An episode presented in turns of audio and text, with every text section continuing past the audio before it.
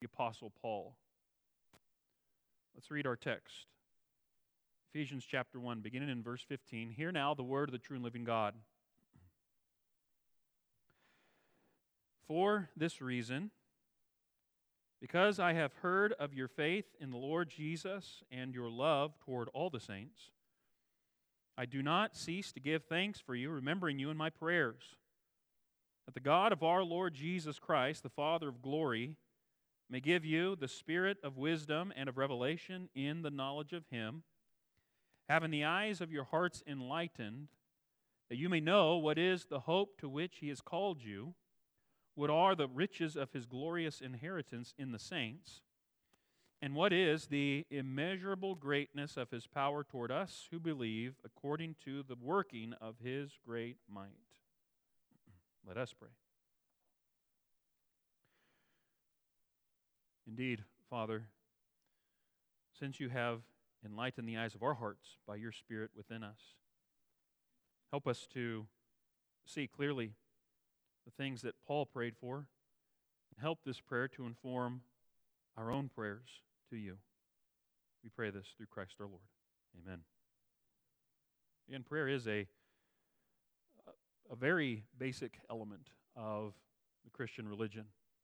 What it means to be a Christian means that you can talk to God as your Father, approach His throne of grace at any time. And you can share with Him the things that are on your heart. Now, of course, just briefly, we are making a distinction between praying as a Christian and praying that takes place by anyone else. Because there are other religions, of course, that pray. Our Muslim friends will pray to Allah our Mormon friends will claim to pray to the same God we do. It's, he's not the same God, He is an exalted man. As God once once, we will, uh, now we are. And as God is now, we will be that also. He's an exalted human being. And in fact, there are many gods. Mormonism is polytheistic. Our Jehovah's Witness friends, uh, they also claim to pray to the same one God, but their faith is, while it is monotheistic, it is Unitarian. They're not Trinitarian in their belief. They don't believe that Christ is God the Son and that the Holy Spirit is God the Holy Spirit. And there are, of course, other religions that pray to their God. Christian prayer is directed toward God the Father. I do believe you have examples of prayer in the New Testament where you see someone praying to Jesus, God the Son.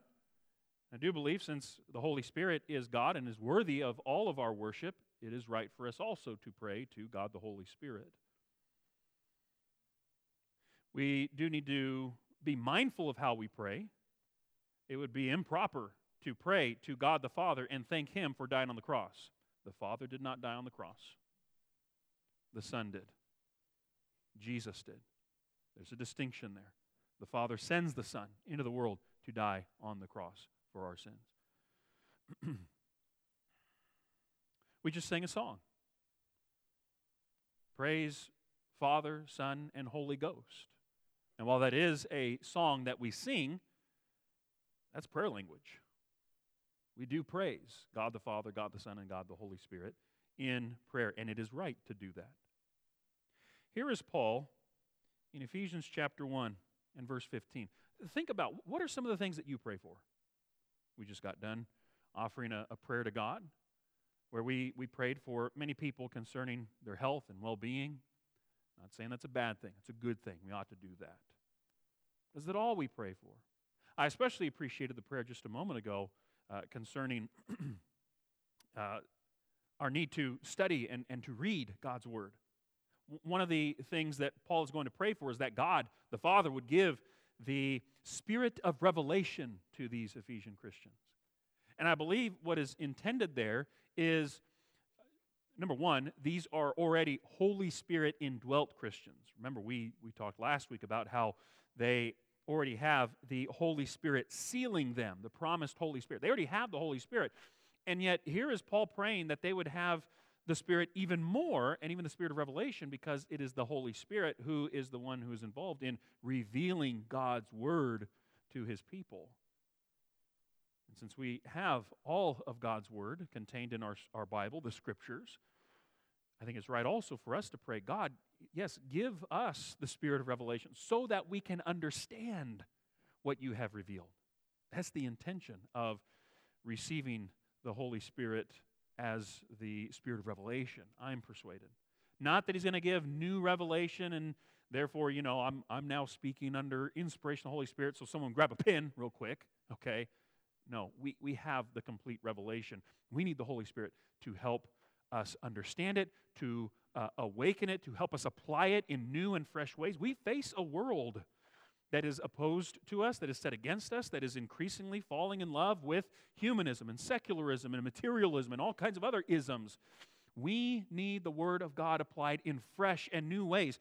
And so we come to God's Word fully aware that this is breathed out, given by God, and we come as Holy Spirit indwelt and Holy Spirit filled people saying, God, open our eyes to see how this Word is applicable, how you are still speaking even today. Because that is how, by the way, Jesus understood Scripture. Have you not read what was spoken to you? He said to the Pharisees in his day. The author of the book of Hebrews talks about how the Holy Spirit says present tense and then quotes from the Psalms. That's the nature of this word, and that is how we have to see it. And uh, if we're going to be successful in waging war here, getting ahead of myself here. Verse 15, for this reason, we've spent two weeks working through that reason, verses 3 through 14.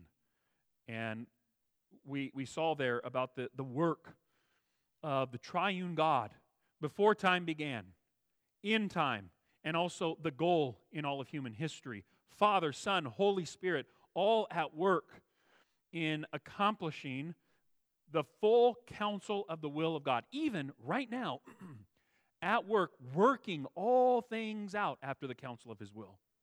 All of human history, from eternity to eternity, is his story. It's God's story and how he is at work. And so, Paul, he, it's as if he takes a step back after this opening uh, doxology, this, this opening uh, uh, praise to God. Blessed be the God and Father of our Lord uh, Jesus Christ. He takes a step back and, and that word of praise now informs his prayer. It's for this reason. Oh, and, and now he's he's got to pray. And and by the way, our praise to God, that ought to issue forth in prayer as well, brothers and sisters. When we stand in awe of the triune God, the one true and only God, and what Father, Son, and Holy Spirit have been doing throughout human history, and what He's been doing on our behalf. Because this isn't just an impersonal thing. Paul personalizes it all throughout this us, we, us, all this.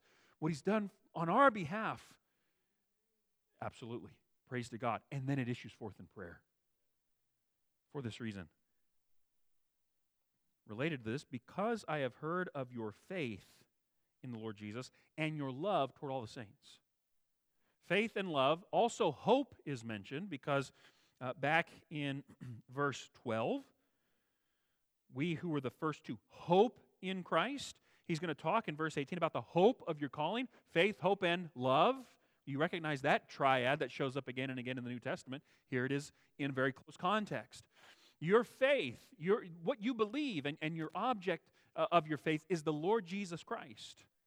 They put their faith in Him. We do too. Your faith in the Lord Jesus, and guess what that issues forth in? Your love toward all the saints what we believe has consequences. How we believe, that informs how we behave. And here is, here is G, uh, Paul talking about your faith in the Lord Jesus. That informs your love for the saints. Do you love his church? Well, that was a good place to say amen. Yeah, we do love that. We ought to love one another. Love toward all the saints. Boy, we need that when there are so many who uh, want to hold to the erroneous idea that somehow you can love Jesus while sliding his bride, or you can love God and yet you, you uh, don't have any affection for the Lord Jesus' church. We ought to love the church. And our, our faith, it issues forth in that love. One writer put it this way faith in Christ is only a delusion if it issues not in love for those who are his. Saving faith in Christ and spiritual love for all whom he loves are inseparably connected. That's exactly right. Our faith, our love, our faith informing our love toward all the saints. As we've talked about before, when you are uh, in fellowship with God, that puts you in fellowship with all others who are in fellowship with God. That opens up these horizontal lines of fellowship. We are in communion with one another. And so it is right for us to love the saints. And so, for this reason, that opening word of praise there in verses 13 and 14, also related to that, because I heard of your faith in the Lord Jesus and your love toward all the saints. Let me just hit the pause button there before we go further. This is one of the verses that may indicate that this is a letter that's intended to circulate throughout all the churches in the Lycus River Valley Ephesus would have been the first stop in the book tour. And so, Ephesus being the port city, that this letter arrives from Paul. It would have been read in the, in the Ephesian church and then made its way to Colossae and Hierapolis and all these other churches in the Lycus River Valley. I, I, I think that's what this letter is. Another way of looking at this is it's been several years since Paul was in Ephesus. He spent a year and a half uh, in, in Ephesus. Was it three years? I get those dates confused double check my work. It's in the book of Acts. He spent some time there. And so he would have known these brothers and sisters. But some time has passed, and I mean, they didn't have cell phones and, and, and instant message and all that stuff back then. And so word finally gets back to him. Maybe it was Tychicus. Maybe it was Epaphras, who's named later on in this letter. How are the churches? How are my brothers and sisters doing in Ephesus? Oh, Paul, their faith it's growing. They love one another. And that does his heart good. And, and I, I heard about that. Brothers and sisters, it's a good thing for us to grow in the faith. It's a good, nothing does my heart more joy, nothing gives the elders' hearts more joy than to see our brothers and our sisters maturing in the faith. That's a good thing. So ever since I heard that, I do not cease to give thanks for you, remembering you in my prayers. We ought to pray for one another. Here's Paul praying for his brothers and sisters in Ephesus, giving thanks to God that the Word of God has found good soil there and, and, and it, people believe and, and they're doing what you're supposed to be doing as a Christian. And, and I remember you in my prayers. And again, what is it we pray for? What is it Paul prayed for? Again, not to diminish, I, we pray for everything. But, but here are some things that, that hopefully will, will bolster your prayer life, will give it legs, uh, will, will take it to, to new dimensions, new levels. And here it is, verse, verse 17. Here's the first request that the God of our Lord Jesus Christ, the Father of glory, he's already said a, a mouthful there with, uh, with the address, as it were. God, the Father, that's who he's addressing here in prayer, but he's the God of our Lord Jesus Christ, and this speaks to the humanity, the human nature of Christ. That uh, he, uh, while he was here on earth, and, and even now as, as he's retained his humanity, the God of our Lord Jesus Christ was God the Father. I mean, who else would it be, right? Would he worship a pagan God? Would he, would he be a polytheist? Would he be an atheist? No. And so it's natural. The one true and only God would be the God of our Lord Jesus Christ, the Father of glory. Now, you need to compare this with other statements like, well, that are addressed about Jesus being the Lord of glory in 1 Corinthians 2 and verse 18, or how the Spirit is the Spirit of glory, 1 Peter 4 and verse 14. You see, the glorious Father and the glorious Lord and the glorious Spirit all share the same glory, since all three are the one true and only God, the God of glory. There's at least, by extension, a connection here to the triune God. Now, it's, it's going to be more pronounced here because he's praying to God the Father the God of our Lord Jesus Christ. We've already made the connection to the deity of Christ. But also, what is it he prays? That he may give you the spirit, and I think it's right to capitalize this S spirit of wisdom and revelation. Paul's prayer is Trinitarian in nature. Again, that ought to inform our prayer life.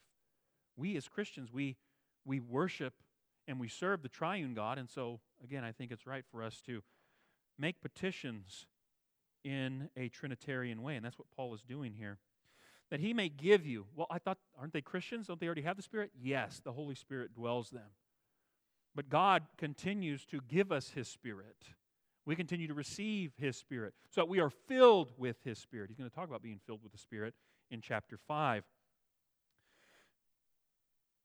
Jesus Himself taught us that we ought to pray to our Father in heaven to give us the Spirit. How much more will He give us the Holy Spirit? He says in Luke chapter 11. And He does.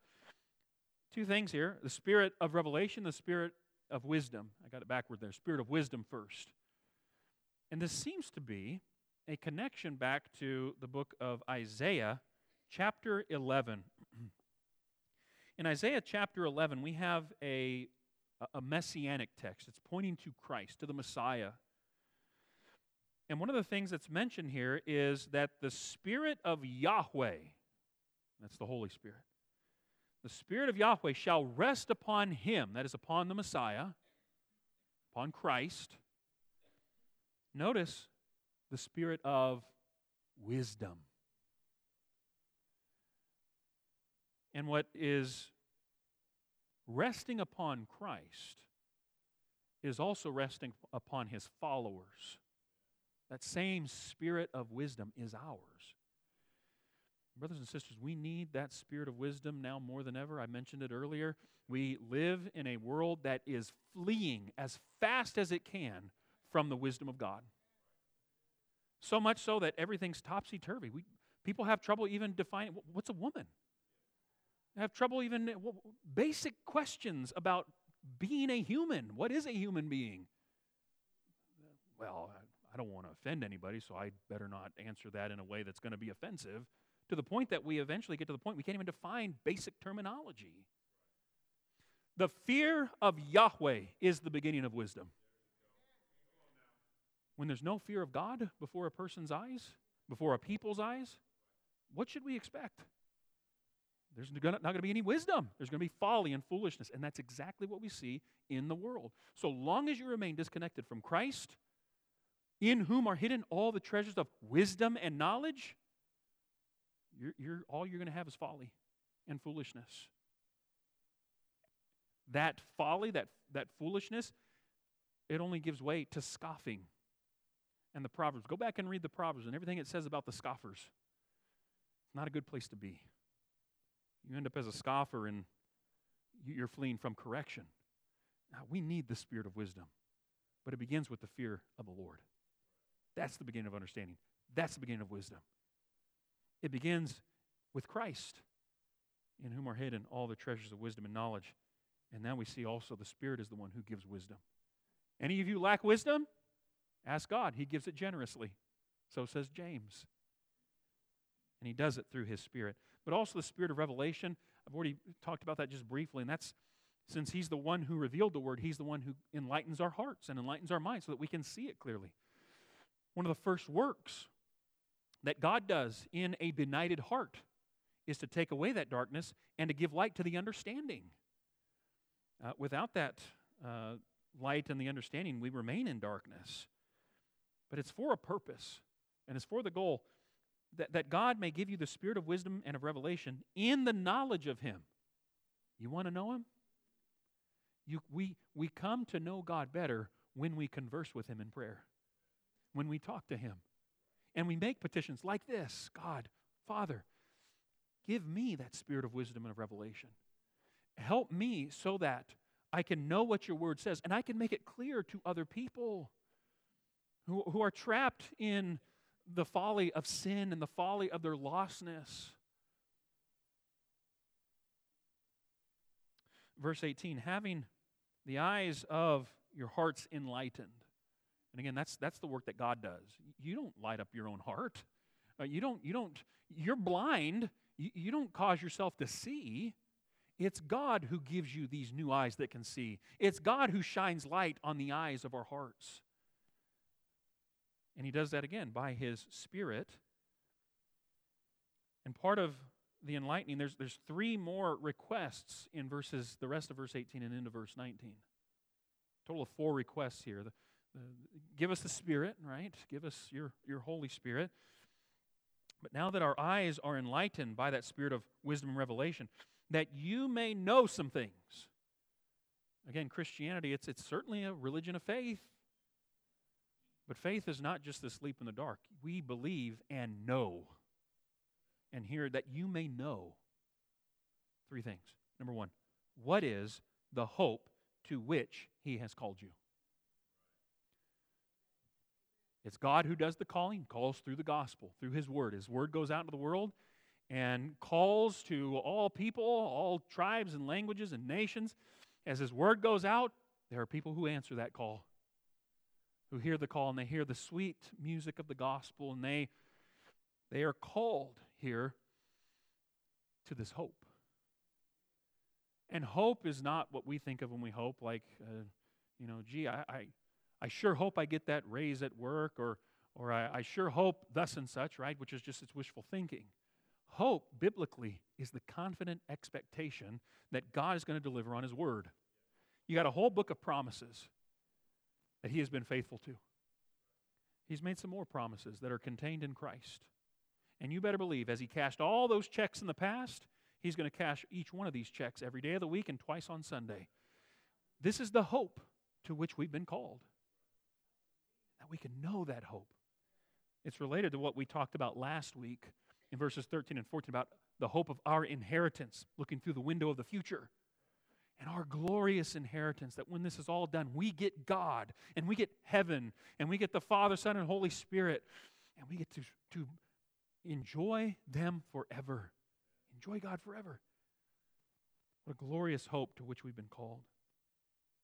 More than that, what is the riches of his glorious inheritance in the saints. Saints are Christians. I talked about this before a couple few weeks ago. Uh, saints are not just super Christians who did really cool stuff and, and they got some kind of blessing on them, and the rest of us are just trying to catch up. All Christians are saints. All saints are Christians. That's the way God has set it up. We're all called to be holy unto God. We've all been set apart to serve God. That's what it means to be a saint. And so that's the saints. But notice this it's His, God's glorious inheritance in us. You ever think about that? What does God get when all this is done? I mean, I know what we get when it's all said and done. And man, that's awesome. What does God get out of this? You ready? He gets you. He gets you. He gets you. He gets me. And it's even it's even more convicting when we think of all of our own folly.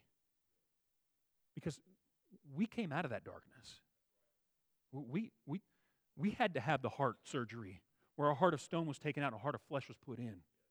We had to have our minds enlightened. And, and but before that and even after that, as Christians, we still struggle with the world and the flesh.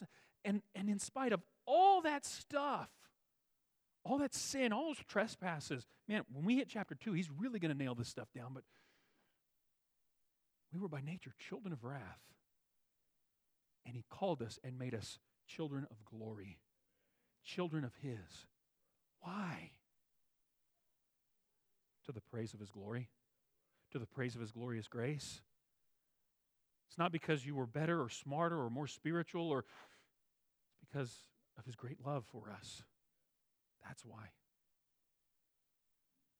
And he gets us when all this is said and done.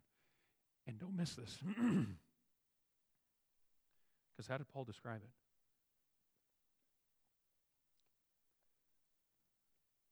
The riches of his glorious inheritance.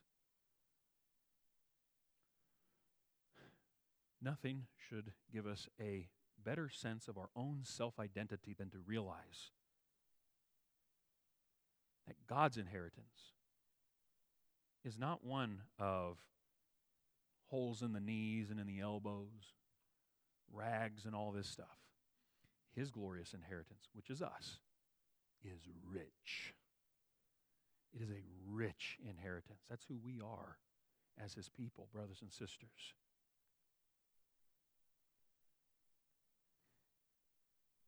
One more request in verse 19. What is the immeasurable greatness of his power toward us who believe according to the working of his great might? And again, he's, as Paul typically does, he's just said a mouthful.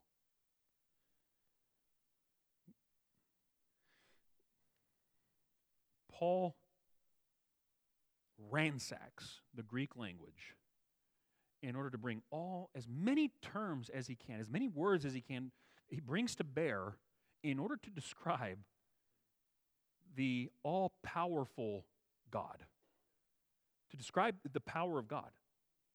How do you describe it? Well, it's not just power. I mean, it is, but it's, it's more than that. And it's not just the greatness of his power. I mean, that, that alone, right? That, that's even greater than just power. It's the greatness of his power, it's the immeasurable greatness of his power. So powerful, you can't even measure it. You go to the carnival and they have those, those machines that, that you get it's a punching bag and you can punch it and just put all your body into it. It measures how, how powerful your punch is. Uh, God says, uh, No, I don't need that because you can't make a machine that, that calculates how powerful I am. The immeasurable greatness of his power. And it's a good thing, too, because he's got his work cut out for each one of us sinners. No, did you catch it? It's, it's the power toward us who believe according to the working of his great power. You know how much power God had to exert in order to bring each one of us, dead sinners, back to spiritual life? Well, it's kind of like the power that he exerted when he raised Jesus from the dead. In fact, that's the same power. You see in verse 20, and we'll pick this up next week, but the same power that was used and exerted in order to bring Christ back from the dead, to raise him from the dead, that is the same power that is at work in order to bring us back to spiritual life when we were dead in our trespasses and sins. Same power.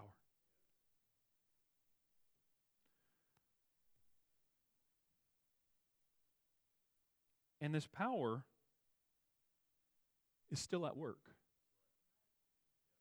Because we are, the way this is structured, we are the ones believing. It's a, it's a present reality that He's still working His power in us. Because if, if even for a moment, He stopped working that marvelous, gracious power in our lives, we'd be, we're like a car with a bad alignment problem, heading right back for the ditch.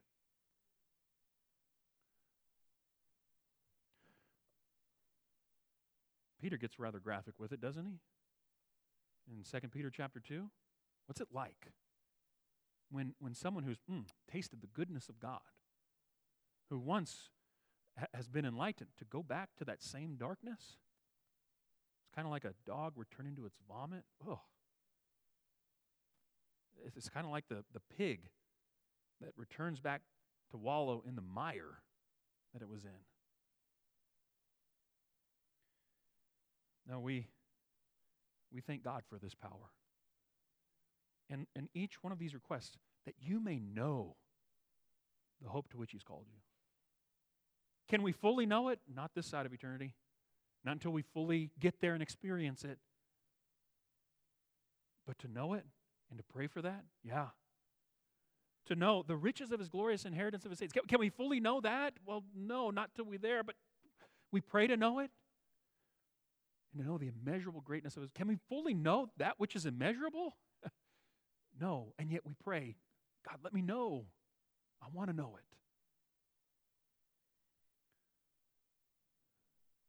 Again, that, that power that's at work within us. One writer put it this way Little do people imagine what power is necessary to effect the salvation of their souls. His power was at work when we were converted. Again, when we when we first believed, took out that heart of stone, put in a heart of flesh. gave us eyes to see and ears to hear, took away the futility of our thinking, put us in our right minds. That hard stone, that heart, hard heart of stone, he melted. All these terms that are used even in Ephesians, and we'll run into them as we go along, to bring us from spiritual death to spiritual life. But then again, that power is still going on in our sanctification. He's still exerting his power to make us holy unto him.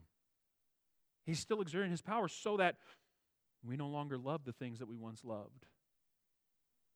Instead, we love new things. We have new desires, new affections.